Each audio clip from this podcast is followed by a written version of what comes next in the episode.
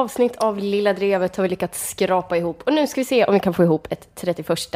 Eh, Lilla Drevet är en podd som görs i samarbete med Aftonbladet Kultur. Och vi som är med idag heter Liv Strömqvist. Hej, Liv. Eh, Ola Söderholm, hej på dig. Hej. Och Nanna Johansson, eh, hon som pratar nu och eventuellt låter lite förkyld. Det börjar dra ihop sig till riksdagsval. Har ni märkt det? Ja. Ja, precis. Det är full rulle i Det- valrörelsen. Ja, det är verkligen eh, full rulle. Överallt och kanske allra mest på Twitter. Eh, ja, var med mig nu. Eh, Du Twitter. testar vårt tålamod med den här inledningen. Ja, det är Bäst att det, det kommer något med Ja, men lite verkshöjd snart. Ja, det är, det är härligt det här. Ehm, nej, men Twitter har blivit helt jävla outhärdligt på sistone. Herregud vad folk tycker mycket. Eh, ni får fortfarande vara med här. Åh, Ja. vilka oinspirerade sätt de tycker saker på. Åh, det är så tråkigt. Men det finns en twittrare som sticker ut i mängden. Där alla andra bara bräker på om politiska självklarheter så väljer han att gå en annan väg. Eh, jag tänker på Göran Greider, a.k.a. Sveriges bästa twittrare. Vänta, jag läser inte honom Nej. på Twitter. Ehm, han är enda anledningen till att jag loggar in, kan jag säga. Han, sam- han twittrar ju mycket poetiskt, eller han twittrar ju små Ja. dikter ibland. Precis. Och När eh, Portugal gjorde mål i fotbolls-VM skrev han något sådär Portugals mål, ögonblicket då en blomma slår ut och blir tyngdlös. det är underbart. Men du har memorerat det? Så det Ja, måste ha jag- betytt någonting för dig? Jag kan ha vackert. sagt det fel. Ja, nej, jag var inte, det var ingen, Nej, men han, använder, det, min ja, han använder dels det greppet, eh, men sen har han på sistone också använt ett annat grepp eh, som jag tycker är helt eh, underbart. Eh, han lyckas nämligen kombinera det trendiga eh, internetämnet politik med det alltid lika aktuella internetämnet gulliga djur. Vart och varannat tweet från Göran Greider handlar om var hans husdjur står i politiken. Eh, det första djurtweetet jag lade märke till var under EU-parlamentsvalets valvaka då Göran Greider la upp en eh, fantastisk bild med texten i väntan på valresultatet. Jag har tagit med den så ni kan titta på den. Det är alltså en bild på eh, Göran och hunden när de sitter och ser förväntansfulla slash eh, livrädda ut framför, jag antar att det är tvn. Mm. Den är Har vi inte, du, du har tagit med en bild som vi kan titta på. Ja, Den är inte jättehögupplöst. Nej, utskriven på min dåliga skrivare.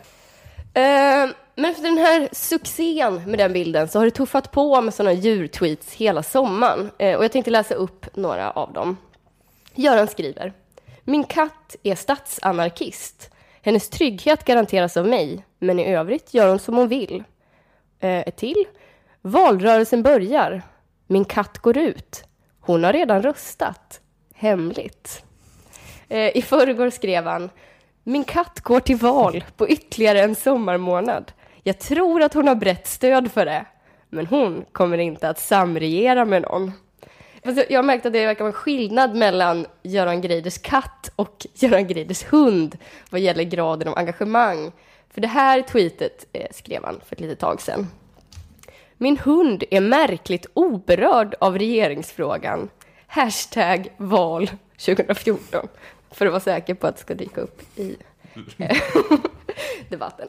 Mm, det är lite olika ståndpunkter i det Greiderska hemmet. Eh, men vad tycker ni om det här greppet att lägga åsikter och ideologier på husdjur? Sa han att katten var vänster eller? Ja, katten verkar ju vara den, den riktigt politiska i, i familjen. Ehm, Man tänker att katter är så här okollektivistiska va? Mm, inte Göran Greiders katt. men det var en statsanarkist. Den Jaha. bryr sig inte om någonting. Den blir bara omhändertagen Mhm. på något sätt. Eh, men jag känner Kan det vara det det betyder? Ja, kanske. Betyder att man gillar att Mm. slicka sig och äta grädde. Men nog om Göran Greider. Men jag kan ändå bli lite orolig för vad Göran Greiders husdjur ska göra efter valet. När resultatet har kommit in, hetsen har lagt sig. Kommer de då, och då tänker jag framförallt på katten, eh, att känna en sån otrolig existentiell tomhet som man kan uppleva när man förlorat sitt syfte. Jag vet inte, hoppas inte. Eh, nu drar vi igång.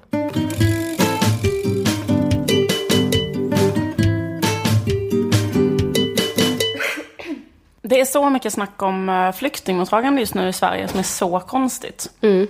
I veckan eh, så publicerades till exempel en artikel på DN Debatt I den skriver ordföranden i Kristdemokraternas ungdomsförbund, Sara Skyttedal, att vi nu måste börja diskutera en gräns för hur många flyktingar Sverige egentligen kan ta emot.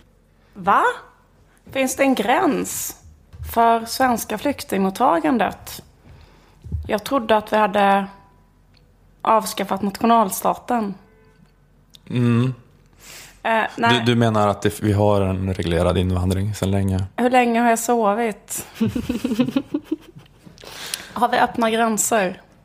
Eh, nej men hans debattartikel är så här. Ehm, det finns faktiskt en gräns för hur många vi kan ta in.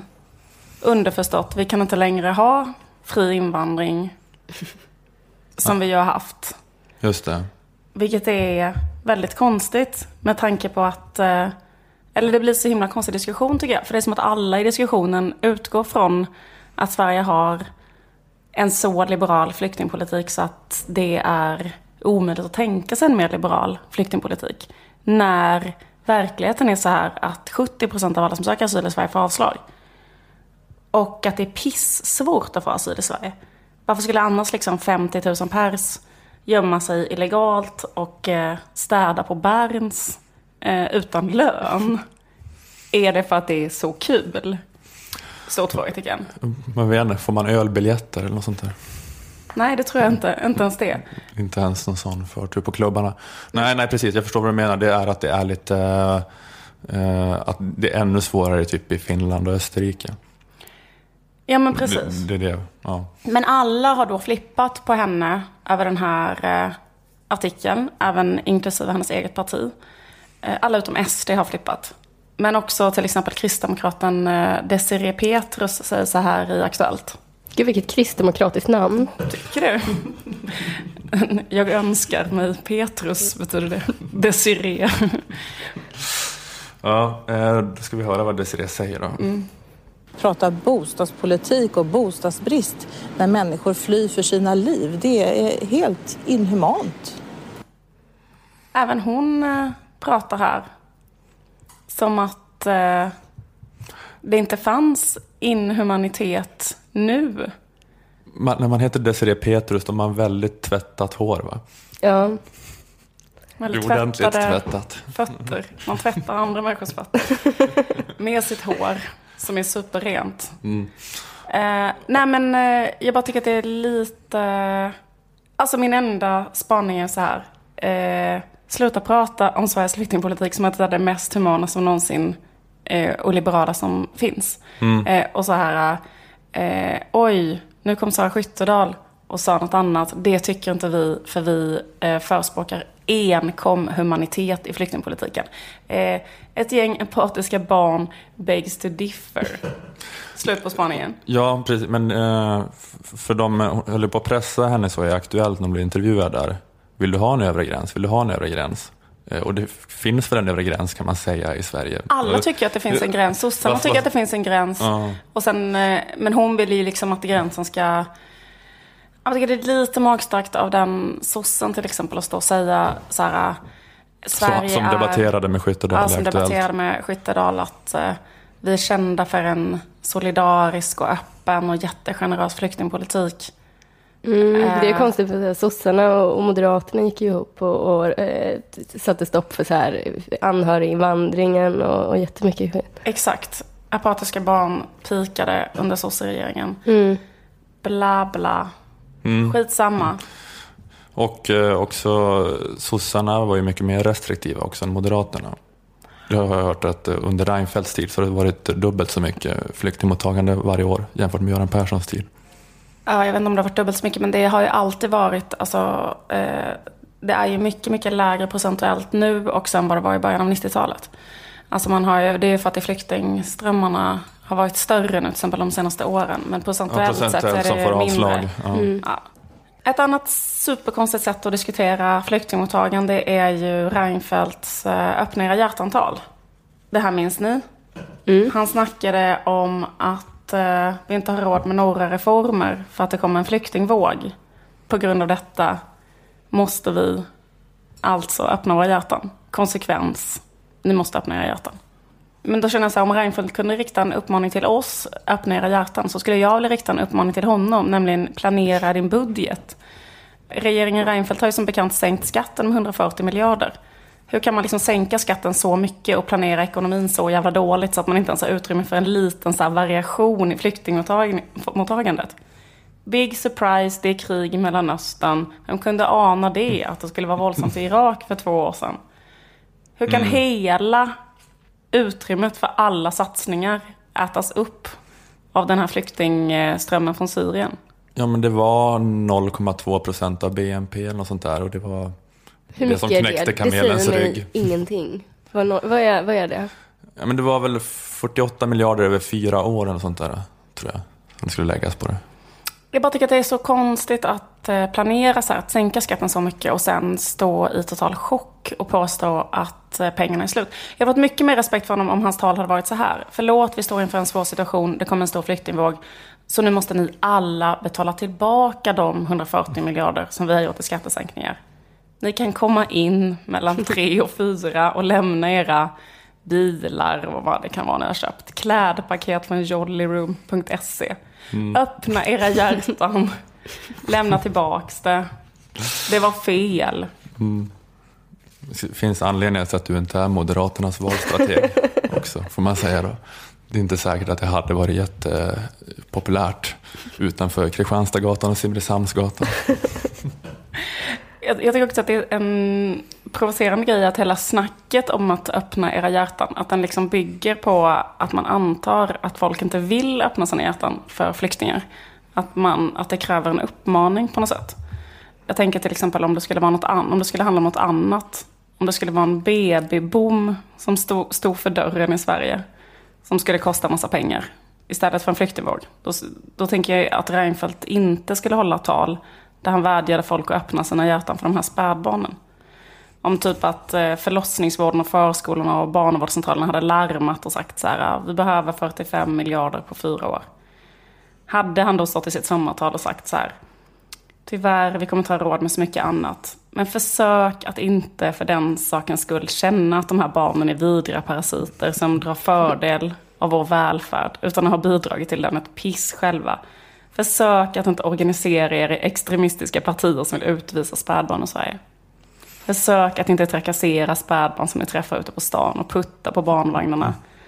Och starta konstiga nättidningar där ni vinklar alla nyheter som finns till att det är spädbarnens fel. Han hade ju inte sagt så här. Nu vädjar till svenska folket om tålamod. Om att öppna era hjärtan. Visa den toleransen när det heter att det blir så många. Det blir så krångligt. Det blir så svårt.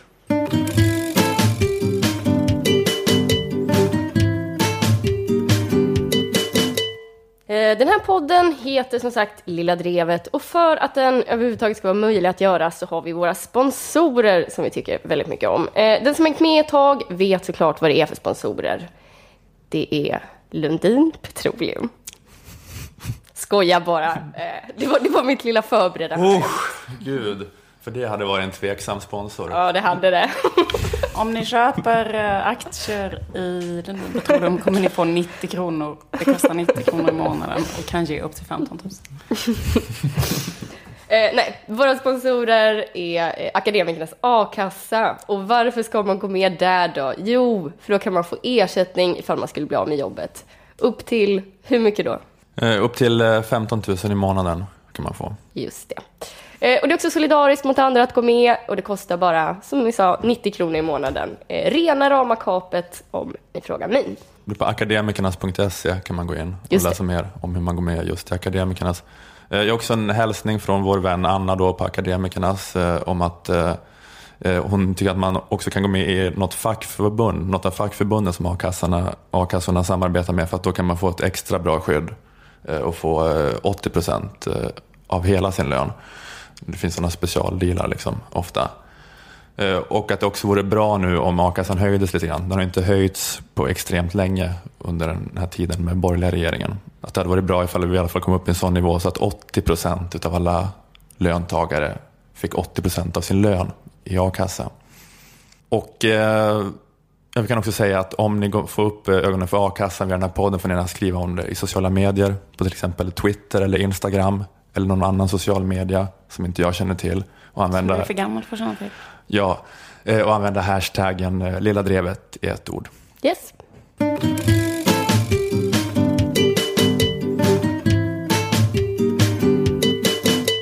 Ni känner till eh, Folkpartiets kampanj Feminism utan socialism? Mm, ja.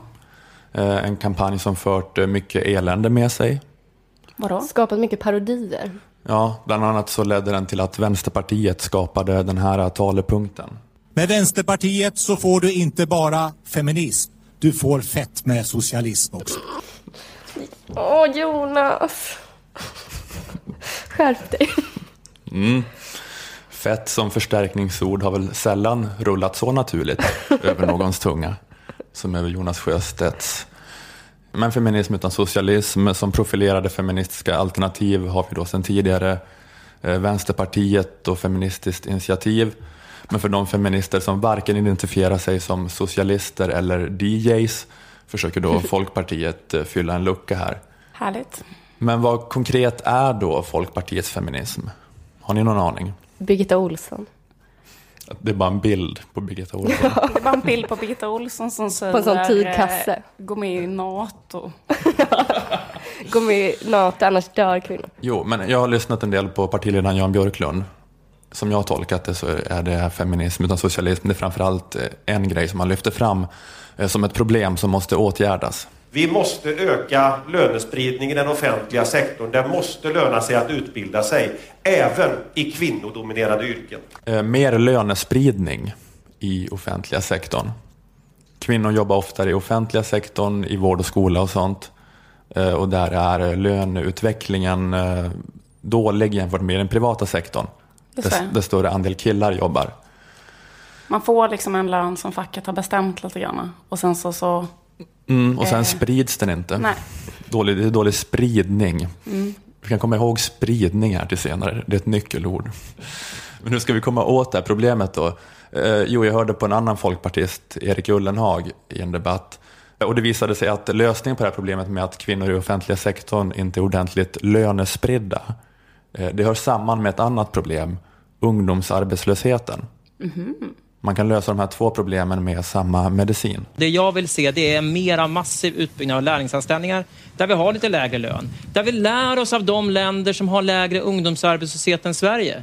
Österrike ett sådant exempel, Tyskland ett sådant exempel. De har lärlingssystem och de har lite lägre lön när man börjar. Jag tycker det är provocerande att är man barnsköta, barnskötare i Sverige så får, man, så får man bara marginellt mer när man har jobbat 15 år i mm. yrket och då blir det den som är lite mer erfaren som får jobbet.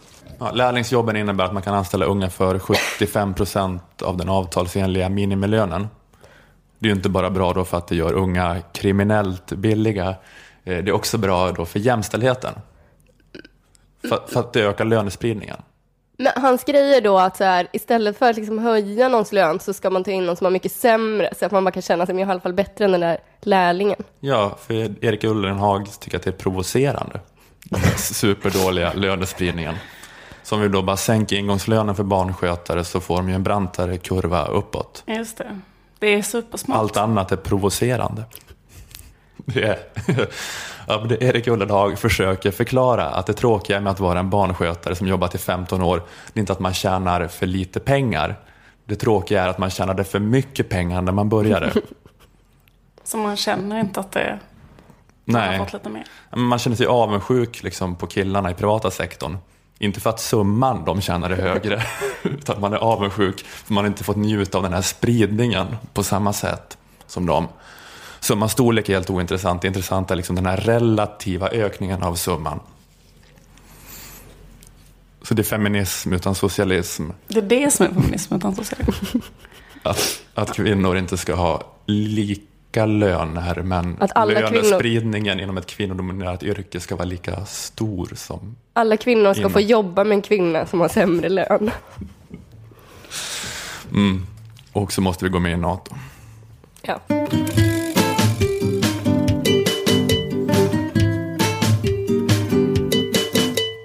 Såg ni eh, Kalla fakta om vården? Nej. Nej. spoiler, eh, det var superdeppigt. Bland annat så fick man följa ett eh, cancersjukt barn i Stockholm som inte får plats i vårdsystemet där och istället måste så här, skickas runt över hela landet för att få sin behandling. Svinhemskt. Eh, få saker är så deppiga som kombinationen barn och cancer. Men jag tvingade mig ändå att se det här programmet eftersom jag häromdagen läste en eh, relaterad artikel om hur jävla pissigt Stockholmsvården verkar funka på eh, det här området. Och I den artikeln så tar de bland annat upp en grej eh, som handlar om sjukvårdslandstingsrådet. Gud, vilket jobbigt ord. Eh, eh, sjukvårdslandstingsrådet och vår lilla drevet-favorit eh, Filippa Reinfeldt. För Dagens Nyheter har eh, konfronterat henne med det här med att cancersjuka barn i Stockholm måste slussas runt så mycket för att få vård. Och eh, då kom Filippa Reinfeldt med det glädjande beskedet att man nu planerar en ny barncanceravdelning i Stockholm. Jaha. Superpositivt. Om det inte hade varit för att Filippa Reinfeldt ljög. Hon hittade på. Eh, Det visade sig att det inte alls skulle öppnas en ny barncanceravdelning. Däremot så skulle en helt annan sorts avdelning som varit sommarstängd öppna igen till hösten. Jaha. Så, Va, sa hon det här i DN, alltså en intervju? ja precis. Så eh, ja, hon, eh, hon började vackla sen och var sen, ah, jag har inte så bra koll på det och så. Men eh, det finns alltså ingen ny planerad eh, barncanceravdelning som Filippa Reinfeldt påstod. Det var ingen sån the secret-grej att om jag säger i DN att vi ska ha en ny Så- barncancer så blir det så. blir det så. Ja. Jag måste bara skicka ut den eh, tanken i universum. Men jag kände att det var någonting i det här eh, som slog an någonting hos mig. Eh, jag är hypokondriker. Jag vet hur det känns att vara helt övertygad om att man har en viss sjukdom. Eh, som barn lyckades jag driva igenom att jag skulle få göra en sån svindyr CAT-scan eh, där man rullas in i en jättestor maskin bara för att jag var så övertygad om att jag hade en hjärntumör. Och jag tänker mig att det Hur kan vara... lyckades du med det? Jag, jag- jag var vältalig som barn, mer än vad jag är nu. Eh, Men jag tänkte mig att det kan vara ungefär samma sak för Filippa Reinfeldt. Men istället för att hon får för sig att hon har olika cancersjukdomar så får hon för sig att hon har cancerkliniker som inte finns. Hon lever i någon slags vanföreställning om att det byggs en superbra barncancervård i Stockholm. Eh, Och det gör det, men bara i hennes huvud. Filippa är så övertygad om det här att han till och med går ut med det till journalister. Och jag kan förstå Filippa, jag har själv inbillat mig saker.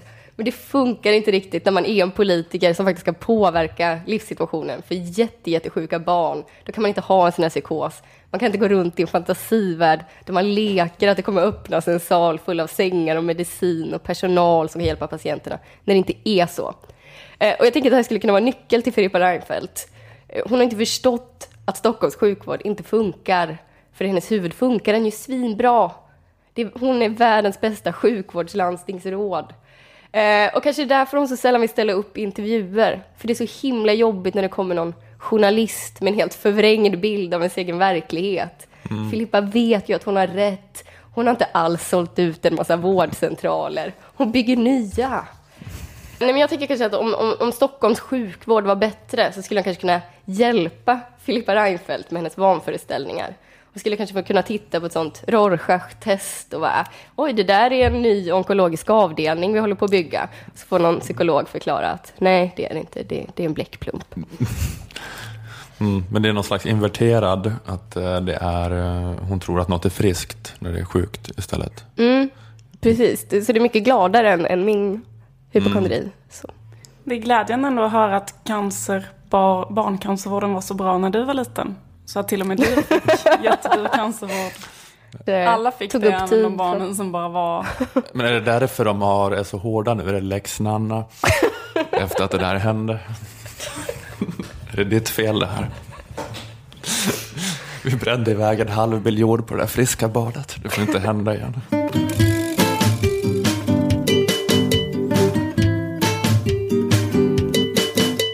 Det har varit lite svårt för de eh, partier som är för eh, vinster i svenska skolan att få eh, folkligt stöd för sin åsikt. Vanligt folk gillar inte att en random gubbe till exempel tar ut hundratals miljoner Va? i skattepengar som skulle ha gått till undervisning.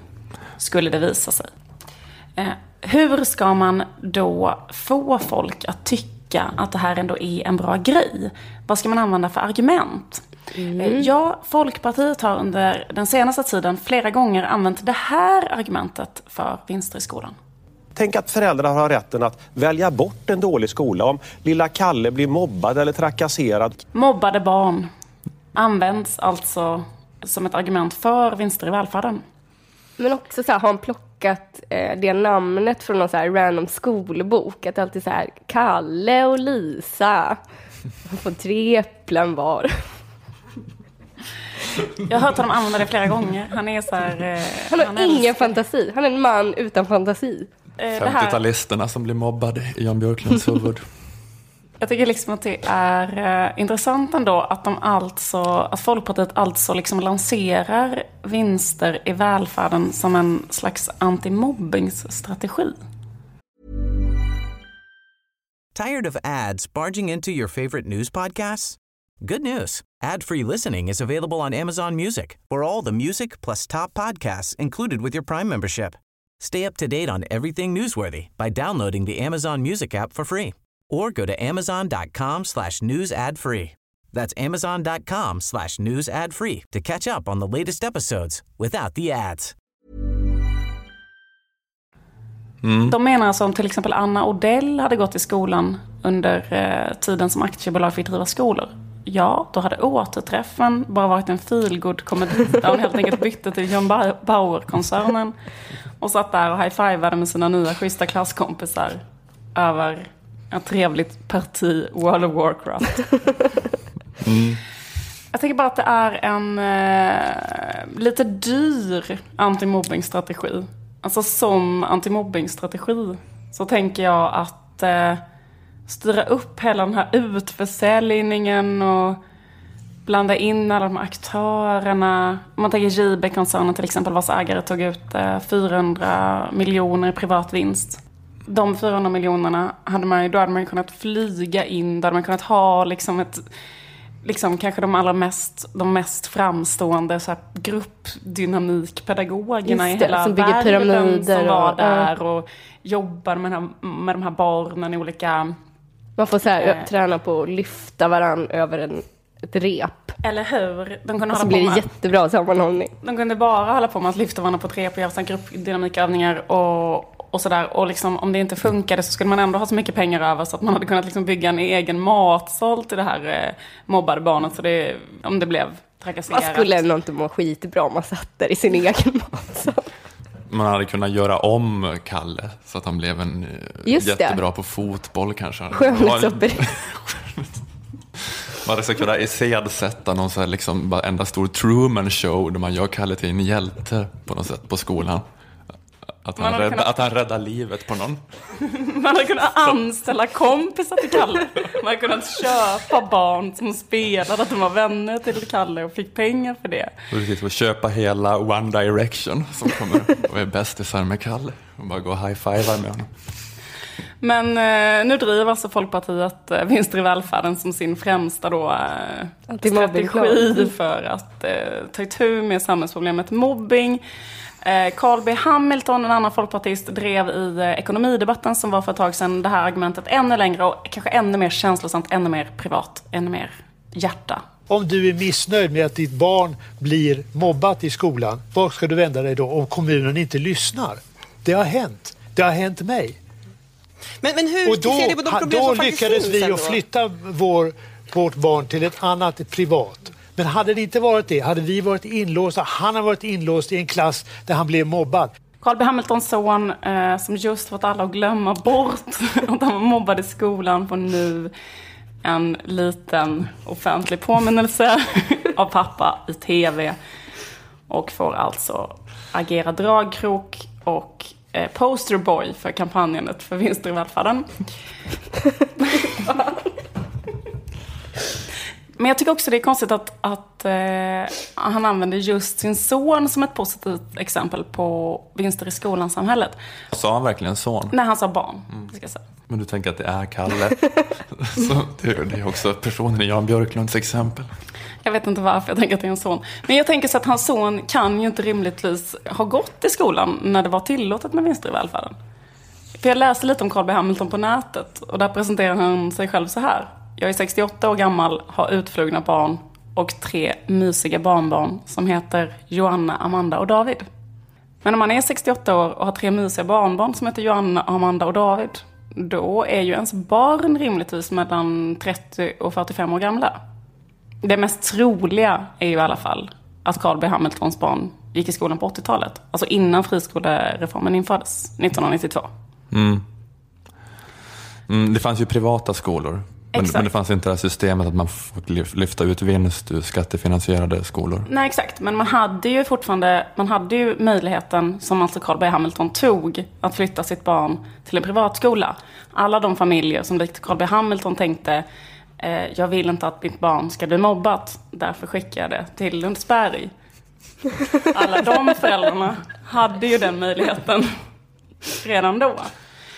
Så han kunde alltså använda den här antimobbningsstrategin även innan det fanns vinster i välfärden.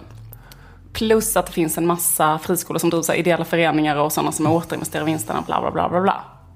Men skit i det. Mm. Men det finns också ett annat, eh, alltså om, i och för sig jag skulle kunna ge Carl B Hamilton rätt i det här exemplet, om det är så att han fick det här mobbade barnet jättesent i livet. Alltså om han fick det när han var 50 eller sånt där.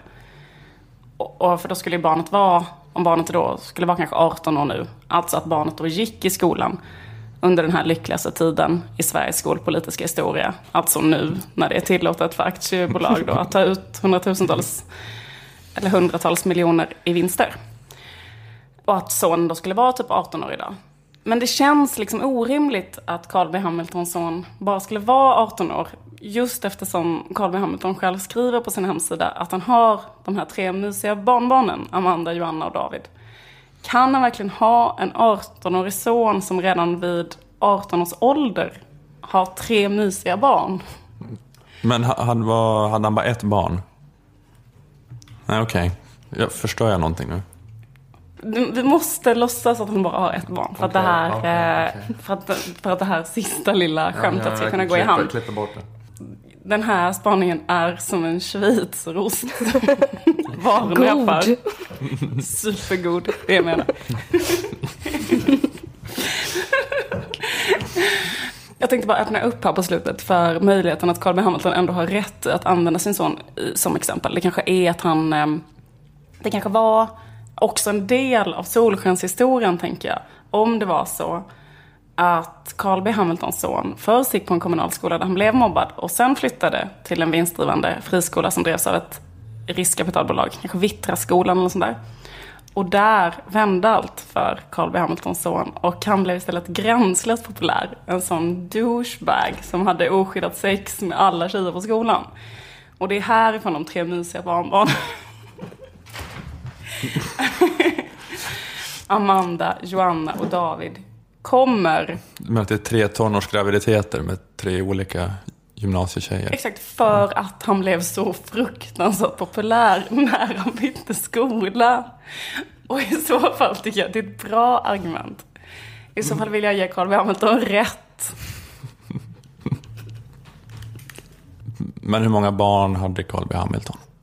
Eh, jag vet faktiskt inte. Och, eh, Skrev han inte det på hemsidan? Jo, han skrev att han hade tre barn. Tre så det kan ha handlat om de andra. Ja, just det. Men jag, jag liksom, alltså om det är så som jag beskrev, då tycker jag att han hade rätt att använda sin son i sitt argument. Mm. Annars inte.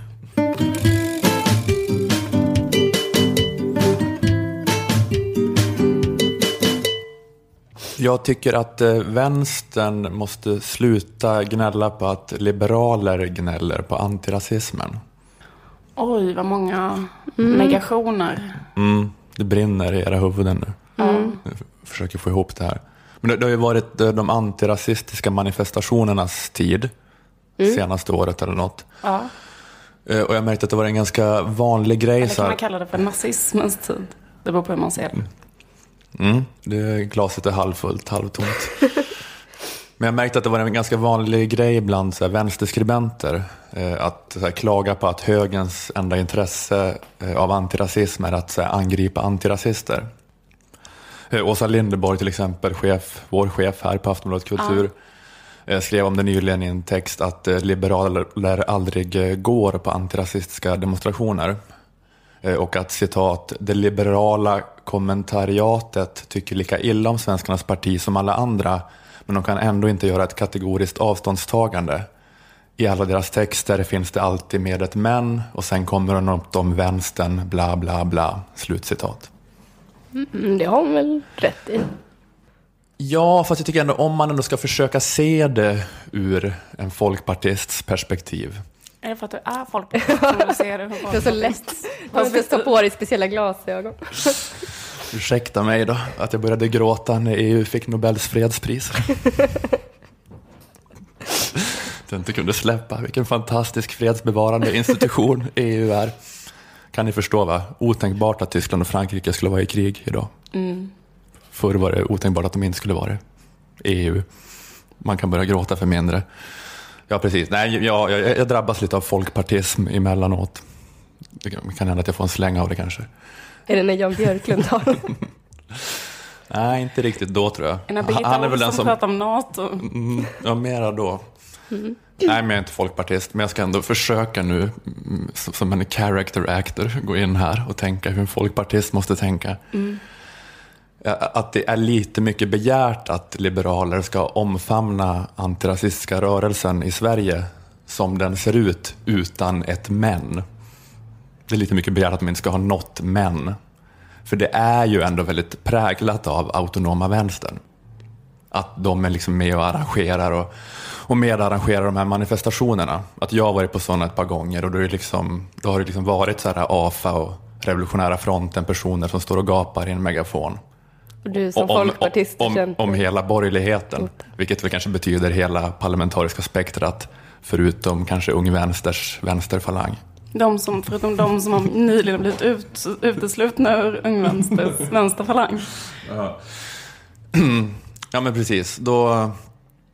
Ja, men man kan ju känna när man står där att det att ni är emot svenskarnas parti, det är kanske inte det mest ögonfallande med er.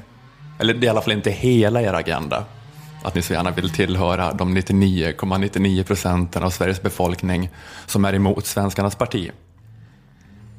Jag kan, jag kan, tänka mig att det blir lite jobbigt för liberaler att stå där då. Att det är lite så här konstigt att hålla på och gnälla på liberaler om att ni måste komma hit, kom hit. Alla som är emot rasism ska komma hit. Så här, ja, okej, vi kommer. Ja, för vi samlas här och är emot rasism och för en kommunistisk revolution. Så här, va? Vad sa ni? Vi är emot rasism ni är emot att vara emot rasism.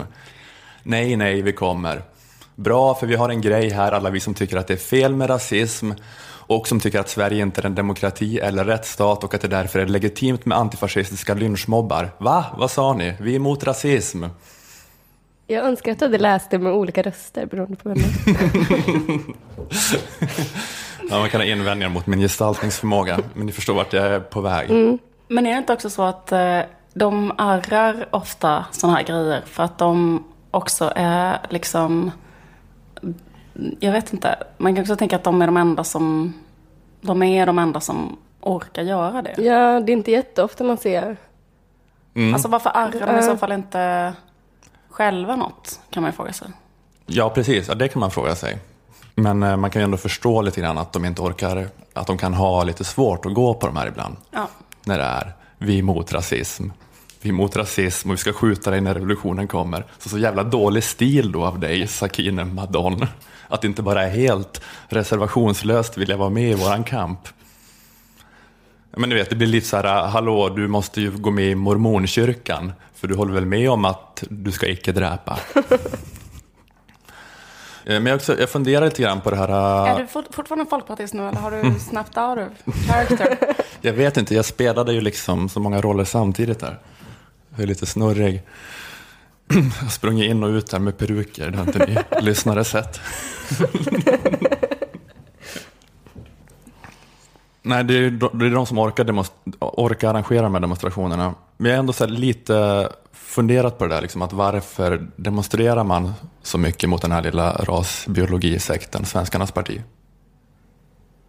Eller varför demonstrerar man så här över, överhuvudtaget? För jag tänker att om en demonstration liksom är ett inlägg i en politisk debatt, då är det väl lite märkligt. Att ingen kan väl tycka så att nazism kontra antinazism är en politisk debatt. Att det är så här lite tandlöst politiskt statement att vifta med ett överkryssat hagkors eftersom att det är en symbol som 99 procent av alla rasister håller med om. Även nästan alla av dem säger ju att absolut, det Hitler gjorde var fel, vi är rasister på ett mycket sundare sätt. Ja, jag tror att det är liksom att man har en sån åsikt som är så här. Det här är så oacceptabelt så att så fort de här människorna går ut på gatan så måste man slå ner dem direkt för att annars kommer de att växa och ta över. Men mm. också att de är, de är liksom posterboys för ett helt, eh, men en helt liksom osoft strömning. Eh, så när man går dit så protesterar man väl lika mycket också mot liksom all liksom, rasism som leder fram till att någon går ut och skriker mm. Ja. rasistiska saker på gatan. Liksom. Och sen mm. kanske man kan säga att det är litet nu, men jag menar om man kollar på resten av Europa så har det ändå jättemånga länder jättesnabbt bara kunnat växa upp så här helt öppet fascistiska mm. partier och få jättestor procent. Det är kanske det man är rädd för. Mm, nej men jag, jag, jag, ja, precis. Jag liksom har ingen eh, så färdig, jag, jag, bara undrar lite grann vad, vad som är syftet med det. Det är ju nog som med nu med nazister i Sverige att, att det är ju hemskt att de finns eftersom att de liksom begår sjuka våldsdåd emellanåt. Men jag tänker att det är, fort, det är ingen debatt, det är så ett polisiärt ärende. Att den antirasistiska debatten är mer, kan vi ha ett mångkulturellt samhälle eller är det som Jimmy Åkesson säger, att alla länder måste ha lika lite invandring som Finland? Alltså debatten är inte om det är rätt eller fel att starta världskrig och bedriva förintelse på icke-vita. Att den debatten känns avslutad. Att överkryssat hagkors som symbol för antirasismen känns ungefär som om feministerna skulle ha symbolen överkryssad häxbränning. Haha, där fick ni, ni som är emot ett mer jämställt uttag av föräldraförsäkringen. Fast det, är, det finns ju inte supermånga som kanske går ut och så ansöker om demonstrationer och står och pratar om hur mycket de vill bränna eh, olika kvinnor på bål. Liksom. Och skulle det finnas så skulle jag kanske gå dit och Jo, fast ja, det är det som är grejen. Men det finns ju, man, inte att man bränner, men det finns ju eh, problem med mäns våld mot kvinnor. Mm. Och det har funnits sådana manifestationer på gatan säkert, för Fadime och så vidare. Och, så. Eh, och det är det jag tänker att det är samma sak med Svenskarnas parti kanske, att det är liksom inte ett hot mot samhället, men det är ett hot mot enskilda. Och man kan ju ha sådana manifestationer ändå, alltså som kanske Fadime, eller som Anton Aberes manifestation mot gatuvåldet. Men den tyckte nog alla de här antinazisterna var töntig, vilket jag tycker känns som lite hyckleri i så fall. Eller så är det kanske att, att det är någonting som kan börja gro på riktigt. Jag vet inte. Eller att eh, de här rörelserna då, som att prata om att det är så i Ungern typ. Eller men jag tror också att det kan handla om bara att vänstern kan bli ett hot mot samhället. att vara i en grupp och känna sig som ett kollektiv och ropa samma ramsa. Och liberaler gillar inte att vara i en grupp och ropa samma ramsa. Så det kanske bara är därför. Att själva mm. fenomenet äh, demonstration passar en mer kollektivistisk ideologi. Medan om man är liberal och vill protestera mot nazism då kanske man vill um, twittra kanske. Nå någonting slagkraftigt själv som man har hittat på ensam. Mm. Och man kan ju inte direkt påstå att vänstern inte gillar att twittra heller. ja, jag ska komma på ett bättre exempel. Mm, jag bara liksom funderar på vad en sån demonstration är. För att jag, jag, tänker ändå att nazismen i Sverige är liksom inte ett hot mot samhället, det är bara ett hot mot enskilda. Men då kanske det är en sån manifestation bara som mot kvinnovåld eller gatuvåld. Eller liksom, Men det, kan, det är väl också för att visa, alltså de som drabbas av, av eh, rasism och nazism, att Eh, vi är jävligt, jävligt många som inte Ja, men, men, men problemet med eh, men det jag menar, den politiska debatten om rasism och antirasism är ju något annat, tänker jag. Att problemet med att vara rasifierad i Sverige, varför det är värre än att vara vit, liksom, att Svenskarnas parti, den lilla, liksom, att det står sex gubbar på torg i Limhamn, det är som inte på topp hundra utav vad som är det jobbiga med att vara rasifierad i Sverige. Då ska man ju demonstrera mot det fria skolvalet eller, eller någonting eller mot Sverigedemokraterna. Eller det är liksom den strukturella rasismen och, och klassamhället. Men, eh, eller jag funderar på en tredje grej kanske, är det, liksom, är det att när man demonstrerar mot Svenskarnas parti att det liksom är ett inlägg i någon slags, eh, att man vill ha striktare tolkning av hets mot folkgrupplagen. Att de inte ska, att man vill lite grann störa ut deras liksom, mötesrätt, att de inte ska få ha den ens. Ja, det tror jag. Eh, det man ropar det är inga nazister på våra gator, liksom. att de ska bort bara. Ja, men så tror jag att det är att man tänker att så här, Att man tänker sig ett folkligt motstånd som den där tanten som slog sin handväska i huvudet på den där nazisten på den där bilden. Att det är den stämningen man vill ha. Så fort de sticker ut huvudet genom dörren ska man typ slå dem så att de inte går ut igen. Så tror jag att är tanken med till exempel AFA. Ja, precis. Ja, men det är ju, det är ju AFA, det är ju en sak, de där liksom, våldsvänstern, men det är ju ändå ganska många andra som eh, tycker... Ja, men slår mm, dem eller skriker efter dem eller förstöra eller så, så att de inte kan eh, eh, verka liksom. Och det tycker jag på ett sätt alltså, man inte helt och hållet kan avfärda heller. För det finns ju också liksom historiska exempel på att det har fungerat på något sätt. Alltså om man tänker så här, kampen mellan fascism och antifascism på gatan i olika perioder i Sverige och så. Så tänker jag att man inte helt kan avfärda det. Som Men är det inte lite eh, att även om jag kan tvivla på ifall det där liksom är antifascistiska, liksom, att, de, att de spöar fascister, att om det, om det har en positiv liksom, effekt på så vis att rasismen minskar, eller så här, organiserade nazister minskar i antal, men även om det skulle funka är det liksom inte någonstans fel ändå.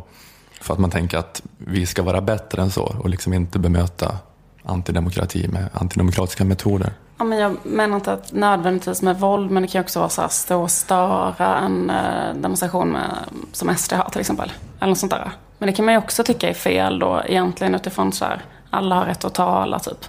Eller Mm. tycker man att det är så här, eh, att, jag vet inte, men jag snackade med en kompis som var på ett torg i en ort och då liksom var en liten ort där det kanske inte finns mycket antirasistisk organisering och då står liksom Björn Söder där och bara pratar liksom helt eh, ostört inför en jättestor folkmassa i liksom 45 minuter och bara helt städat och så.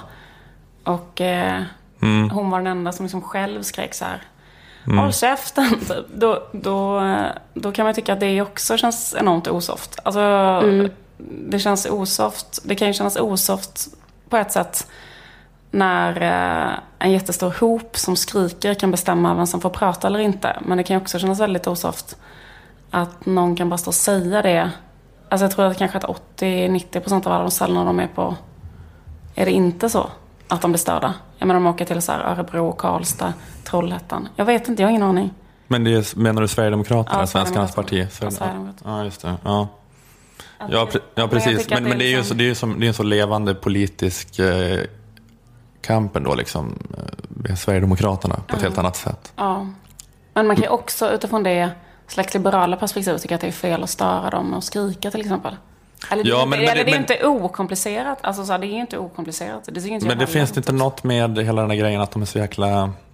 Folk kommer ju ändå, det är förbjudet med nazistpartier i Tyskland, men det spelar inte så stor roll för att det här NPD eller vad de heter finns ändå. De har så här gjort någon kosmetisk ändring då i vad de kallar sig och vad de skriver. Alltså folk kommer ju ändå tänka det även om man så här förbjuder det. Ja, men jag vet inte. Jag kommer ihåg så när jag gick på gymnasiet så var det liksom en jättestor nassevåg och då hade de först, eh, gick de alltid runt med så armbindlar med hakkors och sånt på sig. Och sen kom den där uh, uniformslagen och då får man inte längre ha det. Och då hade de inte det längre utan då hade de liksom bara ehm, men det tyckte jag ändå kändes softare att gå på en skola där man slipper ha så en någon som marscherar förbi en med en armbindel. så, eh, men då kanske man borde dra det ännu längre. Att man skulle tvinga dem att ha en annan subkultur. Alltså att Mm. inte bara fick byta, ut. För då Mm. bara är det så här, då betyder istället att ha en bomberjacka typ, eller vita skosnören eller något annat Mm. som inte går att förbjuda. Eh, men man kanske skulle tvinga dem rakt av att ha... Att bli emos. Exakt, att ha svart nagellack och... Tvingar dem att bli normcore. Det är de. Det är de ju redan. Vad sjukt. Men- men, men- tvinga nu är det subkultur normcore. Men då kanske man ska tvinga tillbaka dem till... Men det är också något med det här, äh, det är väldigt att jag vet man kanske bara måste vara ag- väldigt aggressiv mot fascism. Det kanske är jättekonstigt att vara på något annat sätt. Men finns det inte något som också känns lite grann lite högre i den här retoriken? Och stå liksom och skrika liksom inga nazist på våra gator, liksom ohyra som ska bort. Det är något med nivån på analysen att problemet är att sex gubbar på Torg Limhamn har valt att vara onda. Att det är ungefär liksom som när Beatrice Ask analyserar Husby. Att problemet är att det är vissa unga män som är så arga. Att det är en grund, alltså att det är en, att det är en sån... eh, Problemet börjar när de blir arga. När det rinner, rinner över för dem. Ja, just det. Du menar att man med traditionell vänsteranalys skulle vilja bearbeta dem från barndomen? Ja. Jag skulle sätta dem i sådana läger där de fick odla i en trädgård och sånt där. Som Mao gjorde. Ja, jag vet inte. Eh, jag vet inte heller. Nej, men det är klart, det är klart att man, det kanske, man måste göra både och såklart. Men det är bara, något, det, det, men det är bara något, det, är bara något som känns... eh, eh, jag fattar att... Ja, jag fattar att det är fruktansvärt. Men det är också något med hela den här retoriken, den där ni är ohyra, ni ska bort. Ja, men det är inte alltså, så här vända andra kinden till. Nej, det är inte så precis. Jesus, inte så Jesus socialistiskt. Men jag tycker det känns extremt tröstlöst faktiskt med just nazism och fascism och eh, SD och hela den grejen. För jag tycker det spelar liksom ingen roll vad man är. Man kan ha typ ett våldsamt motstånd, man kan ha ett inte våldsamt motstånd, man kan vara typ en jätterik ekonomi som Norge där allting går jättebra och de röstar ändå på andra partier. Eller kan det vara ett eh, land som Polen där de kanske har problem med ekonomin och det, de röstar också ändå på sådana partier. Alltså det är liksom som att så här, vad den finns för variabler. Så det enda utfallet är alltid samma och det är att alla i Europa blir mer och mer och mer fascistiska. Mm. Men, men så har det väl ändå inte varit. Alltså, Sverige har väl ändå blivit långsamt mindre rasistiskt egentligen. Egentligen så är det ju så. Ja men alltså... Jag tänker att vi har ett parti nu i riksdagen, tänker jag ju på. Jo, fast... eh, Du menar att Det- men- men på men- 50-talet var Centern Ja, det var så? förmodligen, alltså det var förmodligen fler rasister i riksdagen tror jag på 50-60-talet än vad det är idag. Ärligt talat.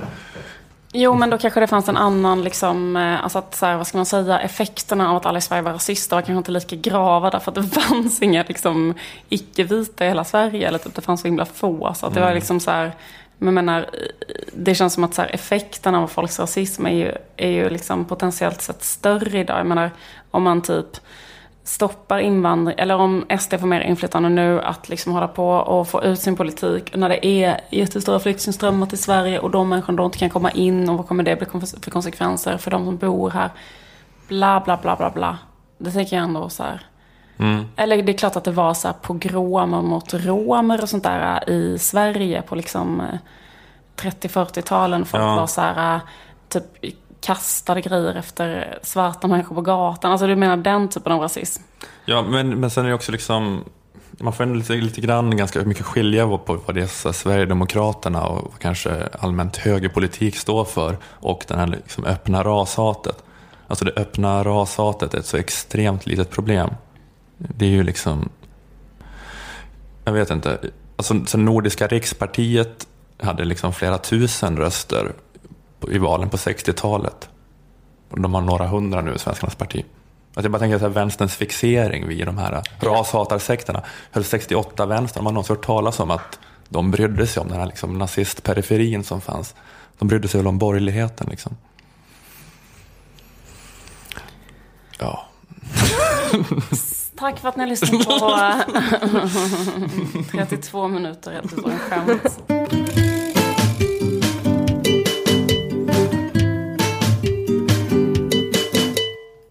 Det där var det sista av veckans Lilla Drevet avsnitt 31. Om ni gillar vad ni hör så får ni jättegärna skriva om det på sociala medier under hashtaggen Lilla Drevet som ett enda ord. Eh, ni får även skriva om ni inte gillar det, men då kommer Kringlan gå in och bråka med er. Eh, och det vet jag inte om ni vill. Eh, tack för idag till Liv Strömqvist, Ola Söderholm och till Lilla mig. Eh, vi hörs igen nästa vecka. Hej då! Hej då. Hej då.